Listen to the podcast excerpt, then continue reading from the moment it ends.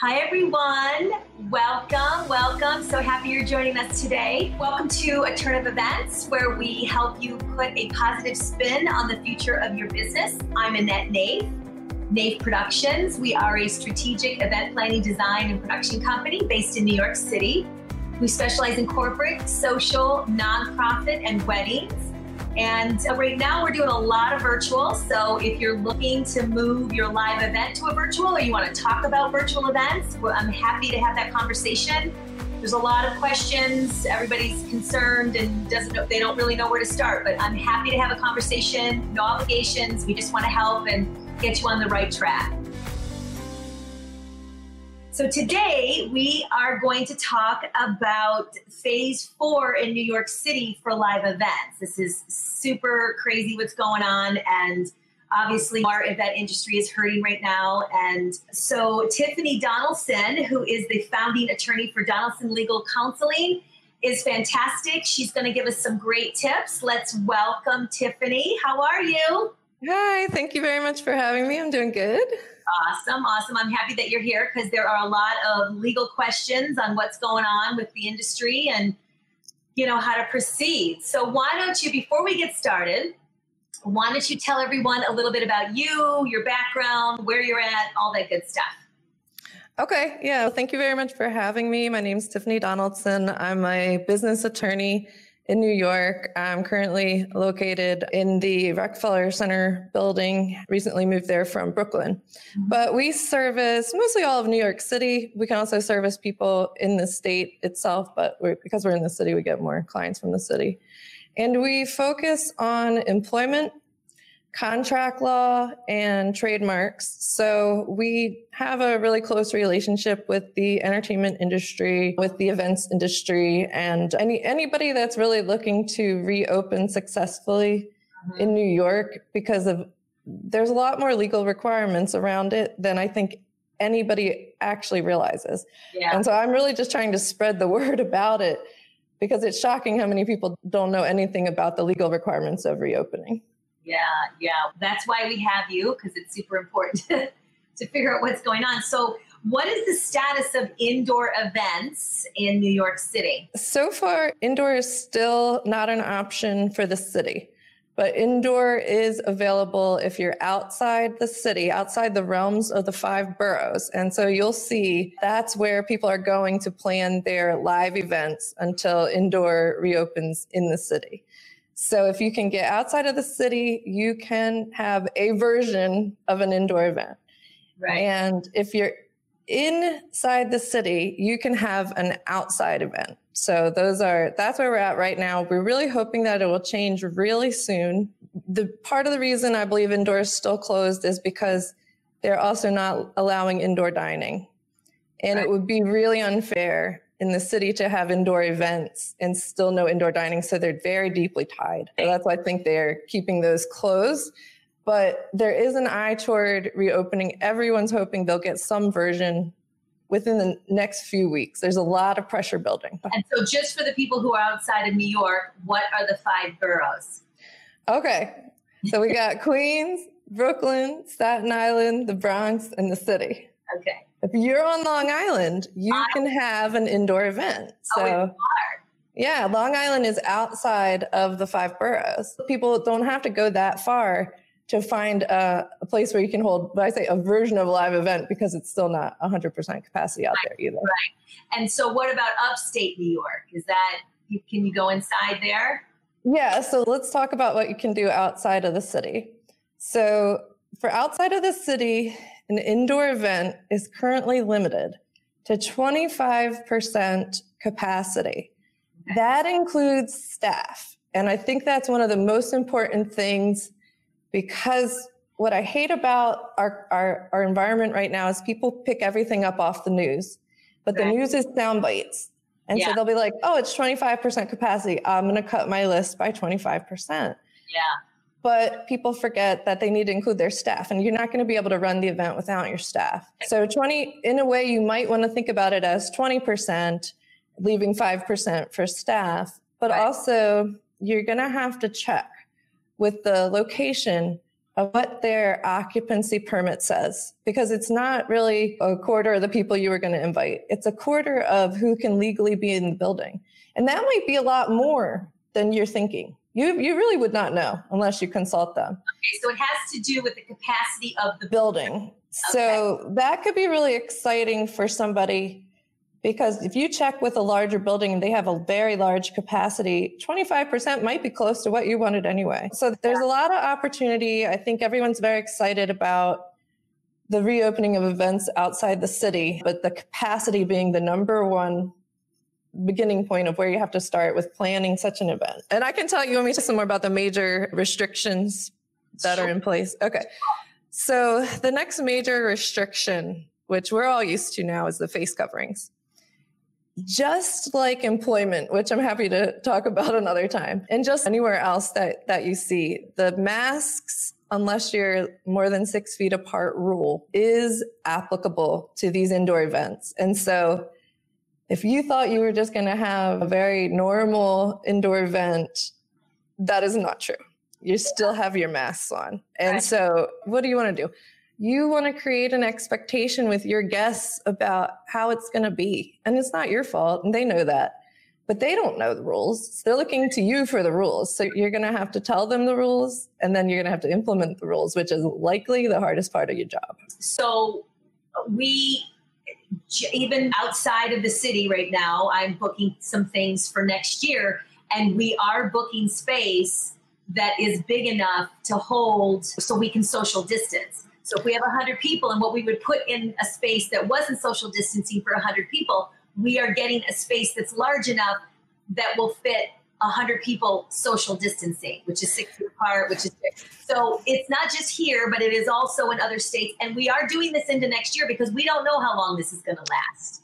Yeah, and I, I would say when it comes to projecting the future, to be conservative, yeah. um, I think it's if the numbers have a downward trend for a while, even if there's no vaccine, if the numbers are going down, I think at least for New York State that they'll up the capacity for these events. They may do it in the next few months anyway, as long as there's a downward trend. If that trend is not going down and it just starts going back up because of reopening, they're not going to touch it because their their number one obligation is not business. Their number one obligation is health and, and you can see it through their policies. They're very pro health policies, which is great. And they have a negative effect on business, but it's not the administration's priority to worry about that. So I would be very conservative, even if there's a vaccine out until it goes well. It's not really about that. It's just about those trends. And once the state makes a legal change, to just keep up on the legal changes. Annette mentioned that if you're outside New York State, what do you do? So what you need to do honestly is check your your governor's website. Try to see if you can figure out because a lot of them are trying to make it very easy for what the rules are in your state about occupancy. Occupancy is the number one place to start. Mm-hmm. Masks rules go by state as well. So if there's no mask rule in your state, it's highly unlikely you'll need to wear them at your event because you're just following the general laws.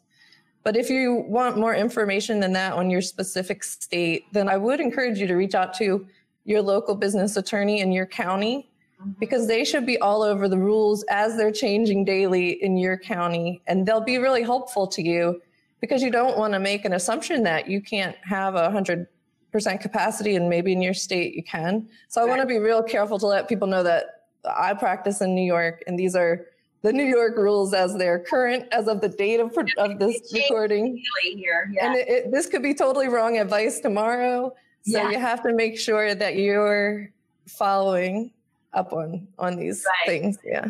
So what about food offered indoors? So when it comes to food, first of all, in the city, obviously you're not having the event indoors, so we don't there's no food indoors either. But outside the city, right the establishments can serve food, but they need to follow the same rules as the other open uh, food providers.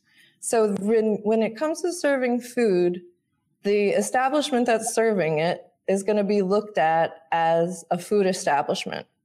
So they're going to have to be following the same food establishment rules. They haven't really made an extra carve out for the industry, but you need to follow the food service rules for your county and your state. And so in, in New York right now, it's a 50% maximum indoor capacity for food. When it comes to the food service, very interesting rules are you need to space the tables six feet apart.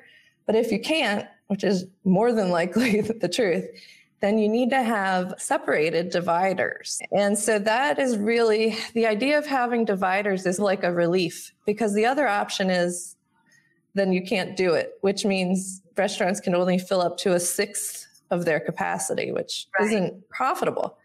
And so they, I think it's very lucky that they put the or have a plastic divider rule in there because that's saving people millions of dollars. Right. Are you um, uh, uh, buffet versus plated and things like that. So, what's is there a rule on that? That's a really good question. I'm actually not 100% sure about the buffet, but when it, I'm talking more about the seating, when it comes to when it comes to the food service, I, I, don't know. I don't have it right in front of me, but I do not think a buffet would be encouraged because the problem yeah. is you have people touching the same thing. Correct. So I would say stay away from that. I have a feeling that there's a rule in that, but I have to check it. But yeah, when it comes to the food service, the servers need to be wearing their masks and mm-hmm. and they should be wearing gloves and then they also they when they serve the food they need to try to actually stay as far away from the people as possible. Right. Yeah. So when it comes to an event and the food, it's going to be similar. So you want to have service. I do, don't do a buffet. There's no way that could be on there, but it's not forbidden and it's allowed and it's under the food service rules for that county. And so you're like, I know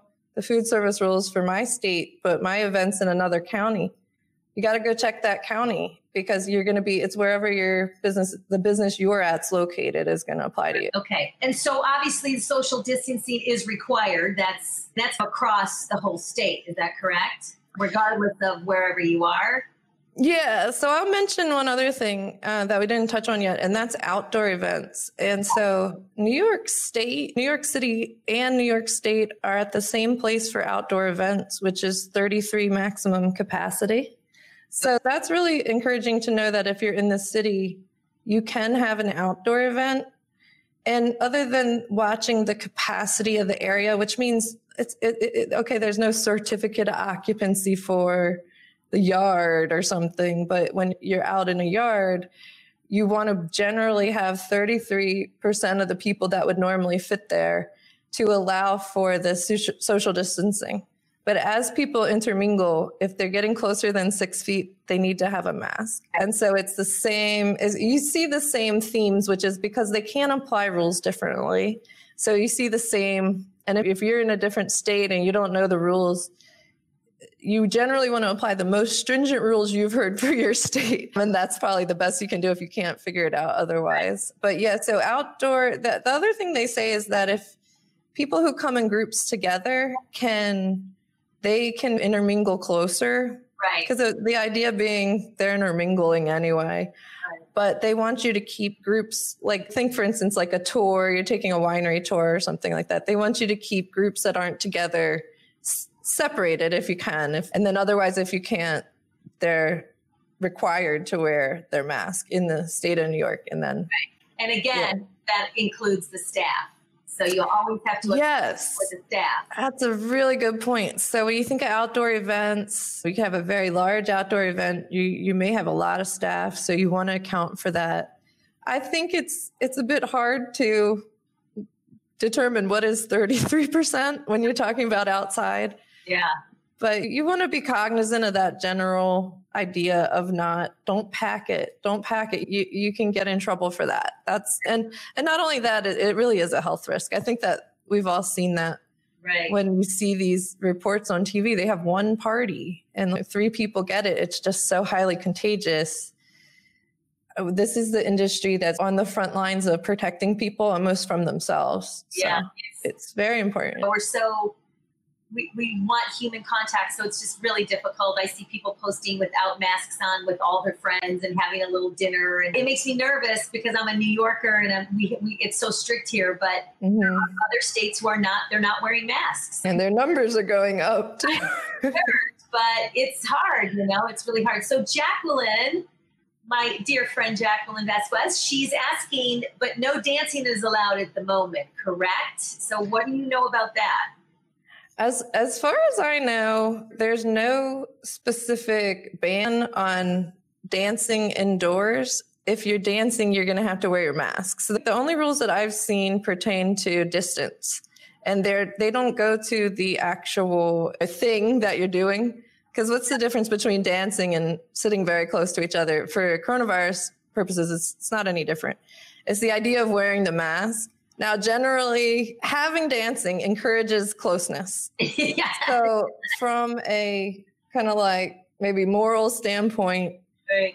you may want to have encouraged everyone dancing alone or something. But no, there is no specific rule against dancing because dancing, you can dance in place, you can dance far away from each other. So you yeah. can dance. It's just the mask rules is, is all yeah. that's in place. Yeah.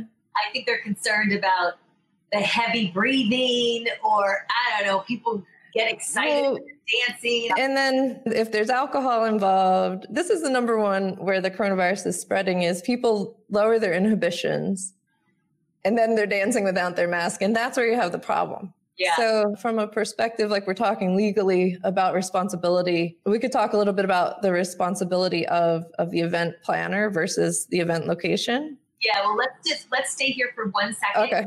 Mm-hmm. Says, with that said, other than the governor's executive order, do the SLA guidelines apply? So. The guidelines are going to apply, and the guidelines go by your down to your county. So you're going to have to check in on the guidelines that affect your area. So it's a really broad question, but yeah, you're going to have to follow them. Yeah. Okay. And yeah, Kathy says line dancing. So I guess. a lot of touching in line. If you can line dance six feet apart, there you go. Yeah. You know what? That could be really fun. And I think it's a really good improvisation of the of where we're at right now. Right. And so that's what I'm trying to let everybody know is that it isn't, it's reopened. They want events. Nobody's going to come to a boring event, but it's all with a twist. And it's on kind of the planners to enforce, enforce this twist. But like you said, make it enjoyable, make it, you'll never do this again. When the pandemic's over, your yeah. pandemic dancing but it's really about the group, that group there, and how cognizant they're being of the virus, how seriously they take it. You know, you just have yeah. Out at some kind of event, whether that we're used to the fact now things are different and they look yeah yeah different. So yeah, and, and, and people people also have fears. Like I have family members that have been invited to events that are open in states that are open, allowed to have them. Yeah. And they choosing not to attend. So people can control their risk level. So that's there's a personal there's a personal risk level involved too with these. If they actually show up, then they're ready for the event. So is contact tracing required of attendees?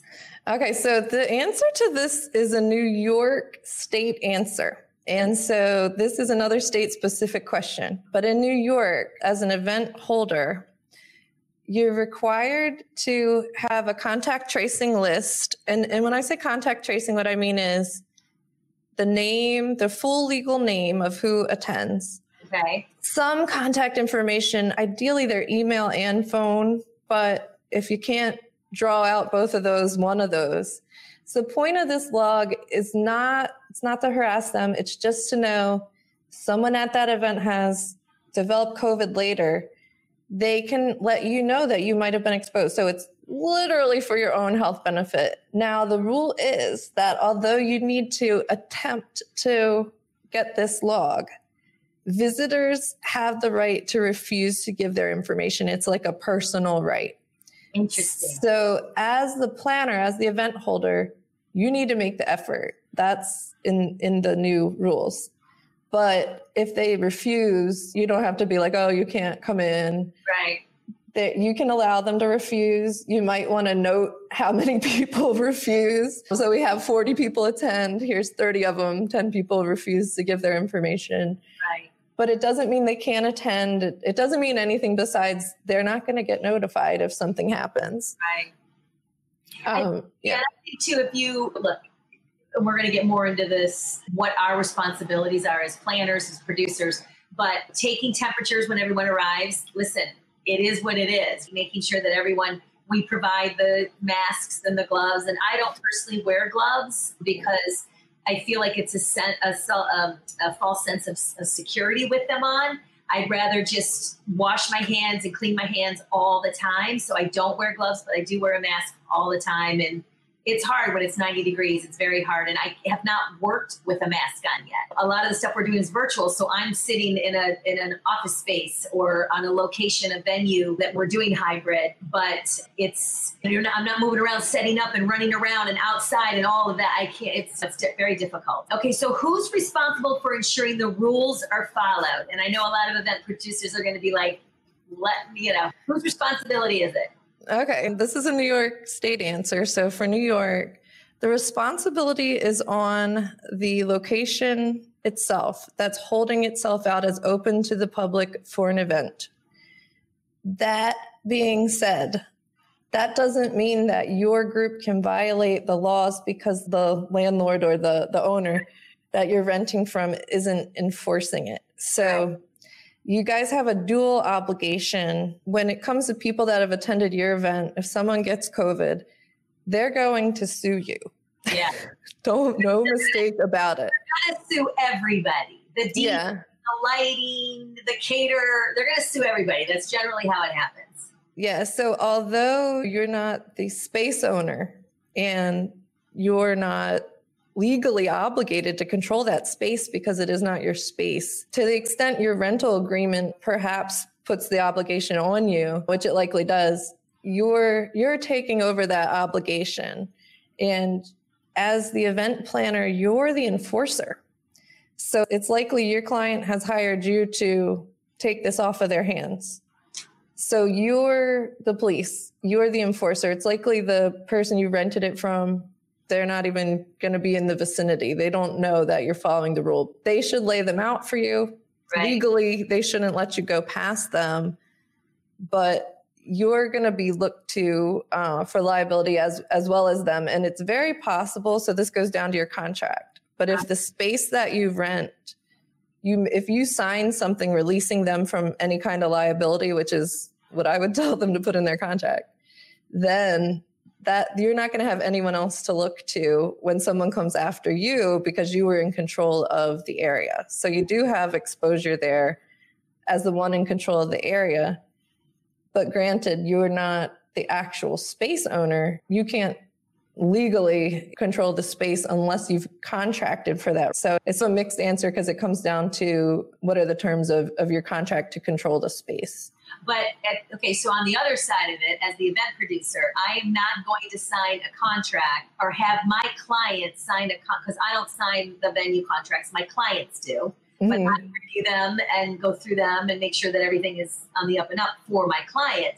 If there is something in there that says the obligation is on the client, I'm not going to have my client sign that, and I'm going to advise that she, her attorney, tell her the same. So I know you're on the side. If we're just speaking in terms right now that you're on the side of the venue. So I can't imagine that I would want the liability to put on my client. So is there a way to get around it? Like, you know, how is there a way to get around that? If the client isn't going to take the responsibility because that's what the venue is going to want. They're going to be like, okay, you can't come after us. And that's what the client wants. The client wants to be like, you can't come after me either. Yeah if if the client wants to get out of that obligation, they're going to have to negotiate with the venue and use the power of the fact that they actually want to book the venue right. and say, "Hey, I'm willing to book it, but I don't I'm not willing to take on the responsibility that you have as the venue to make sure your venue doesn't allow its patrons to break the law." So as much as the venue is open, it, it also controls like let's say the venue signed a contract and they knew it was going to be at occupancy. Yeah. that they wouldn't they would still be liable because they shouldn't have allowed that. They didn't have the right to allow that. But what's better is to just have in the contract the rule of the occupancy for the county at the time. Right. And then as to the liability, it really depends on how bad you want that space and how deep the, they dig in. So, yeah. And what I would also do is I would have them outline what do they mean obligation? Is it just masks and gloves and distancing and what is the what are the parameters of that obligation? So that you did those things. I'm not a lawyer, but I negotiated enough contracts in my mm-hmm. right. You did those things. I can live with my clients signing that. Mm-hmm. And yes, we can provide the masks, the gloves. Uh, we can't guarantee that no one's going to come here sick. It's it's it's it's impossible. So, so I think that if we can outline what that obligation is, I would feel better. You can do that, right? You can, but your venue, they don't want it either because they're going to be like, I'm not in control of the door. How come I'm going to be liable? So you brought up another thing that people have been, you've heard this in the news, in that one way to protect both of you is to have everybody that attends sign a waiver. Release, yeah. And and if you think that's tacky, would you rather do something tacky or be in a major lawsuit? Right. Because the truth is that neither you nor the venue can keep the person that's coming in the door right. from suing you. Right. You guys can just you guys can agree that if one gets sued, you you will indemnify them. Right. That's all. You can't keep them from being sued. And if something happened and half the room gets COVID and people pass away, you're going to get a major lawsuit. Right. And at that point, you'll really wish you had a disclaimer from those people that said, hey, it's a global pandemic. I feel like partying. Yeah. I agree that I'm going to wear my mask the whole time, stay six feet apart when I can. Yeah. And I release everybody from all liability, which is yeah. the number one thing you're looking for a release of liability. I think that's that kind of solves it so that no one's really going to be. Uh, and I have liable. an ingenuitive idea. You could put a disclaimer link in an invitation if it's an e invite and have them check the box or s- sign yeah. a signature page to return with their RSVP. Yep. Uh-huh. And if they don't want to release you from liability, why do you want them to come? That means they're going to come, have fun, get sick, and sue you. Yeah, this is for every kind of event, weddings, anything. Corporate. People are doing it at the door of the church, and it's because the church doesn't want to go bankrupt from yeah. lawsuits. And if you think it's tacky, think about not having a business. That's the opposite. That's what can happen if you get into a major lawsuit. Just defending it, just defend. Yeah. It doesn't matter if you win or lose yeah. the price to defend it will be large. If you're talking about a wrongful death lawsuit, which is pro- the major problem you could get from a COVID death. That's the scary part is we have to. It's it's going to happen. Unfortunately, something like that is going to happen. Oh, yeah. And I, I hope to God it's. I hope it doesn't. But well, um, yeah, and just think about having the more people at an event. Someone there can already have COVID. They came in with it, but don't know it. They may accuse it, you of the place they got it. So this individual waiver, there's nothing better that you can do. It's the right. most protection you can have eh, besides not holding the event. That's it. Or going online.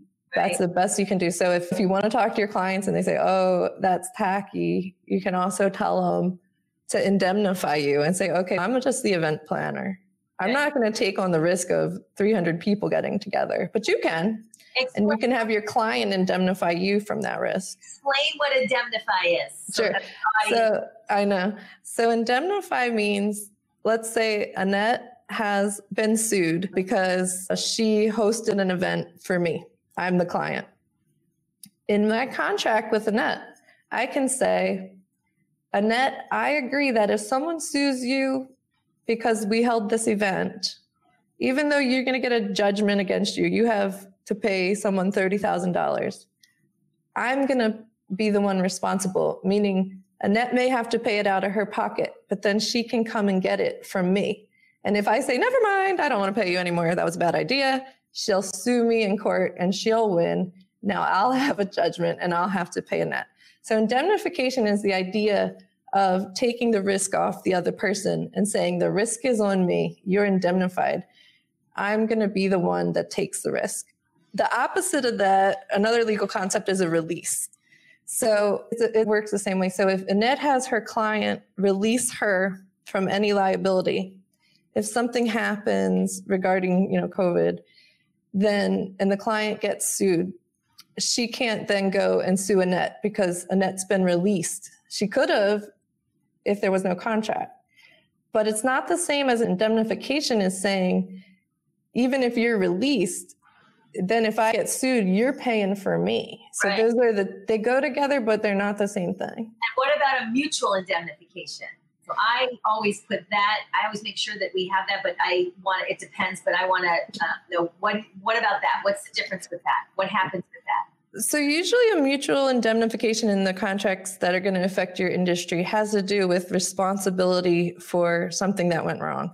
So generally it's going to say if if if Annette is the venue and I'm the event planner, our my contract with the venue is generally going to say, if I do something wrong, really bad, negligent, grossly negligent, I can't think of what it would be. I started the fire in the kitchen or something.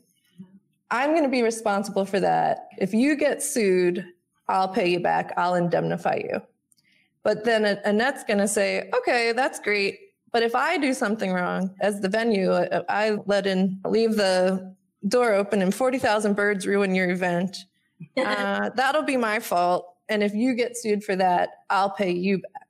Right. So that's a mutual indemnification, usually has to do with a dividing responsibility or taking responsibility for negligence or gross negligence on your part. So generally you're saying, look, you're going to be responsible. You you own the venue. But if I cause the issue, if I do something really ridiculous to cause the issue, I'll pay for that. And then now that makes you want to contract with me. You'd be like, oh, okay, well, she's really reasonable. She stands behind her word. She's not, if she acts crazy, it's on her. And that entices them to be like, okay, yes, I would like you to come have an event here. I don't feel like I'm at risk interacting with you.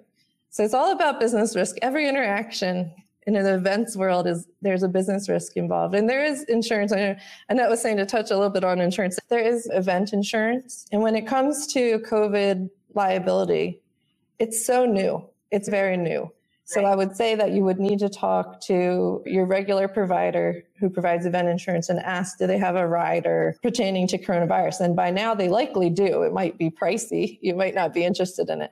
But insurance is the one other thing that you can do to protect yourself. So the idea of insurance for your company as an event company is you did everything you possibly can. You got all these waivers and still something happened.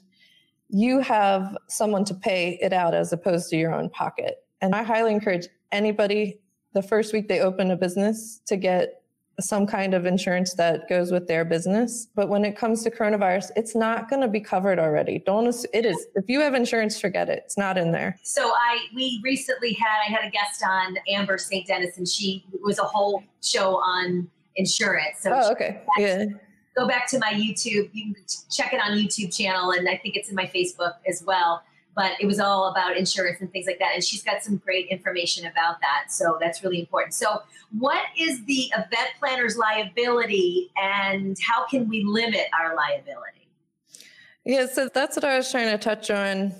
The liability, like I said, is, is basically if we're talking about COVID, you have other liabilities as well, but basically something goes wrong, someone gets hurt, someone gets COVID, and, and they want to be made whole. So they could sue the event planner, they can sue uh, the person that held the event, they'll, the venue, they'll probably sue everyone. Generally, that's what will happen. Yeah. Um, you can't avoid this. You can't avoid someone being clumsy and falling down. So then it comes to the contracts as to the indemnification clauses and who's going to take up responsibility from the group for that. So when it comes to the coronavirus and things like that, you want to sit down with your client and you want to explain that it's not the same environment it was last year. And it's a very serious issue about the limitations. So first of all, you want you have to curb their expectations that they can just blow through these limits and they don't care. Right. They're not even going to know what they are for different areas. They're going to look for you and you have to be firm and tell them this is this is how many people you can have in this location.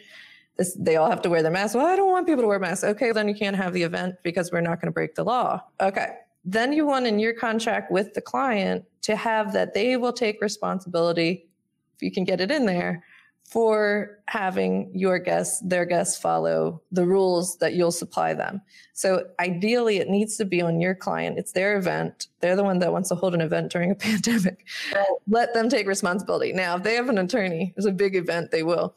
They'll be like, they'll be looking for ways to put this back on you. So yeah. keep your eye out for that. But if they don't have an attorney, they'll probably just sign it, right. which is great. But you also want to make sure these people that you're contracting with, you don't necessarily know their financial position.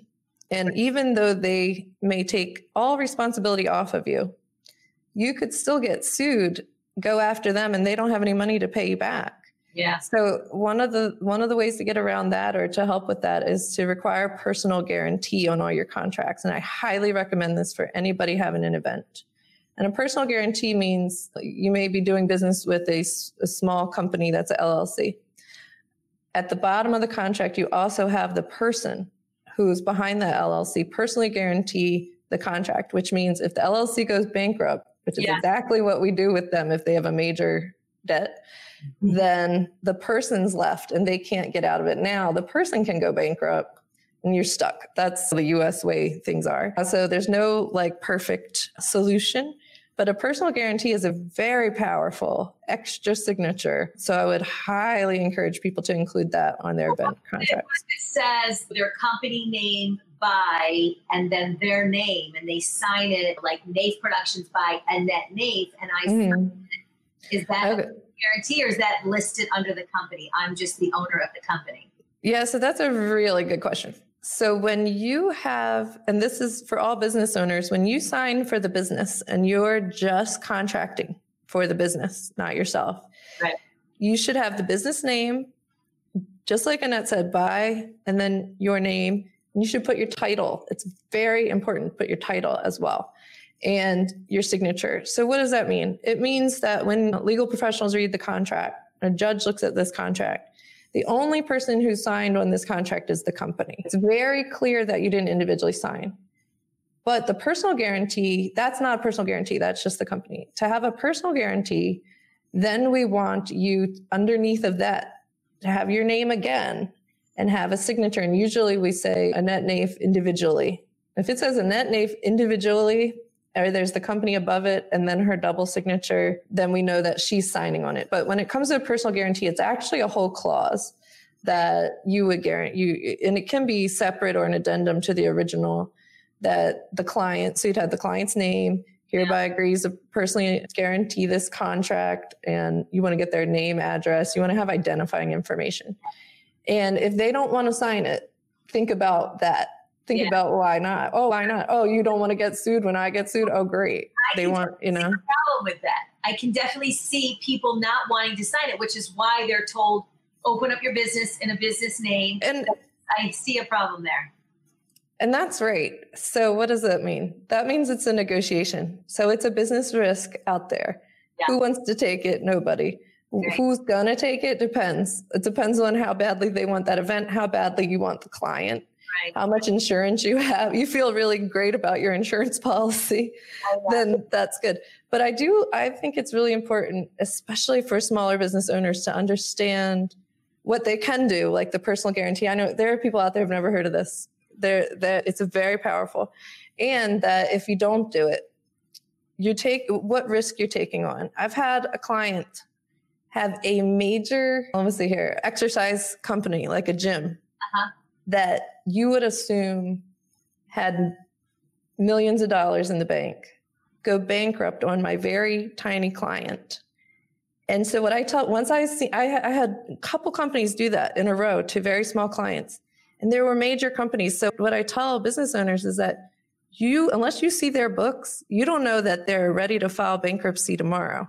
Exactly. So that so that so you don't know they don't have any money to indemnify you with they can sign an indemnity. If they have no money, it doesn't matter. You still have to, to yeah, pay your part. I think that's why it's important that you get month. I go on a monthly retainer, and if they don't pay me my monthly retainer, I get a pretty good, substantially substantial but initial payment up front, which covers the work that I put into it on the way, and then monthly payments so that if the work if, if they didn't pay you one month you stop working back in the day when i first started my business i was doing like a deposit and then i wouldn't charge for four or five months and it would only be like a couple months before the event sometimes i worked six seven months and then all of a sudden they canceled the event because they had no money and i never i worked seven months and didn't get paid and i was like wow to do that and who would do that? So I was learning. I was like, no, I need to be paid every month. Divide out how much they owe me, and make sure you're getting a payment. And if they don't pay you one month, stop working and don't show up. I make sure that my last payment is paid 10 days prior before the event because I'm not coming on site and they're going to need me, obviously, because we've gotten that far. So I'm not coming on site until I'm paid in full. And I've had clients on occasion, I will take the last payment because it's a fundraiser and they need the money, whatever that is. And it's because it's a client that I've worked with for a while and I trust and they've always been really good about paying. But that's a whole nother subject. So we're coming down. It's I, we have so many great questions that I want to get through. Okay. Who must provide the masks, like the masks, the gloves, the whatever that is, or the temperature things? Who's responsible for providing that? Okay, so the masks are required to be provided. So originally, like I, I just keep thinking about a museum because a museum's a combination where you have visitors, but you also have event spaces. So if you think about something like that as the location people, whoever owns it, is the, is the one that's legally obligated to provide these masks to the public they're inviting in. That being said, if it's a rental agreement that you have of the space, where it's not just like a license to use the space, but it's a, a rental agreement, it's very likely that they're trying to transfer that responsibility and every responsibility there is for the space over to you, which is very common. So then it would become whoever is renting the space, which is more than likely your client, right? In the name of your client. So once your client's taken on that responsibility, if they have, then they're the ones who are taking over that responsibility from the, the original people who have it. Right. That so that being said, what I would encourage all event planners is don't assume the venue where you're going has any clue at all. Right. They're not they they don't know what they may not they may never have seen something like this. They don't have any clue what's going on. They're doing whatever they want. That's all great till there's a lawsuit and then it isn't. So you want to take on the responsibility of bringing extra masks. You do need to provide them to the guests. The guests obviously can wear their own but you are required if you're inviting someone indoors in New York, you're required. Outside of the state of New York, it's really it's about your state's mask requirements. But I would assume if you have a mask requirement in your state, that whoever's controlling that door yeah. That's who needs to be having masks for people. And in New York, they say, oh, is there a mask shortage? You can't find enough masks. They say, that's fine. You just have to cancel because you cannot legally invite people in if you can't do it under their safety protocols. I, there's a lot of people making them now. And the greatest thing you can do is brand them because this is another branding opportunity. So it could be really fun, even if it's a wedding. That's true. It can be really fun. And that's something that if you're thinking through these new events with everything new and you want to include that, first of all, you can start looking for a good vendor that can turn those over quickly for you. And then I also want to think about pricing and to make sure it's an option like, oh, I can have these ugly masks or we can do great masks for you, but it's an upsell. It becomes an opportunity. And they don't know about these options. They're looking to you for how these things come. And then I want to talk about the temperature real quick. So in New York, temperature taking at the door is optional for inviting guests in. It's required, it's not, it's required when you have employees that they have to send in their health questionnaire daily it doesn't have to include temperature, but it could. But when it comes to people who are just being in, invited to these events, it'd be it's totally fine to require the temperature check, and that's why I want people to know that you can do it, but it isn't required. So it's really about safety. So if you do have it and someone has a temperature, obviously you turn them away. It's a way to really show you're going above and beyond, but just so that that people know it isn't actually required, whereas the masks are required. Okay. How do you know if there are changes to the current phase status? And this is New York. I don't think any location, but where can people go to check on the phase status? Yeah, so for New York, it's called New York Forward. Let me see if I have the actual the actual one right here in front of me. Yeah, it's okay. It's forward.ny.gov. So forward.ny.gov. I'm not making these things up. Everything I'm getting is really from the information they have there, and they've done an excellent job at making the guidelines as friendly as they can because they are complicated. Another thing I wanted to talk about is anybody that reopens, whether any venue or anybody that's an employer in New York, so perhaps your event planning company has employees, you're required to have a New York safety plan. And what the safety plan is how that company is going to prevent the spread of COVID 19. And so this is a new requirement and it's something that I sell an entire package with, which also includes uh, like a 50 question Q&A on what to do if somebody that's employed by you gets COVID, when someone, one of your customers gets COVID, and a lot of really I worked really hard on it. It's a lot of very good information, and it could save you from having to see an attorney because the answer to your question might be in there. So uh, I encourage people to check that out as well. Are gloves, eye shields required? So I think we touched a little bit on that, but those eye shields that people are, when I go to get a manicure and pedicure, sometimes they're wearing them, which I think is great because they're working close to people all day long. But what's uh, the requirements on those?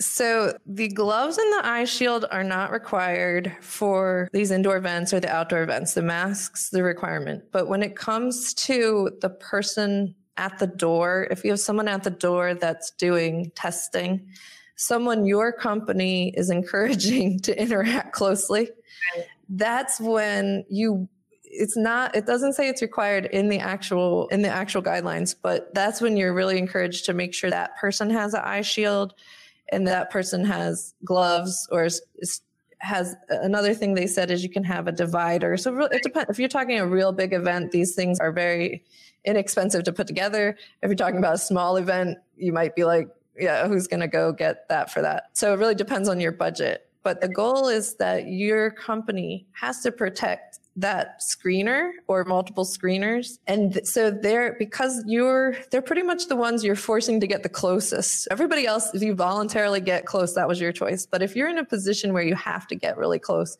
then that's where the eye shields and the gloves are encouraged. They, they don't say they're required, but they're highly encouraged if you're in that. What about the workspace? So a lot of event companies, mm-hmm. any really companies, but what about in the workspace? What are the rules with the gloves, the masks, the shields, and all of that?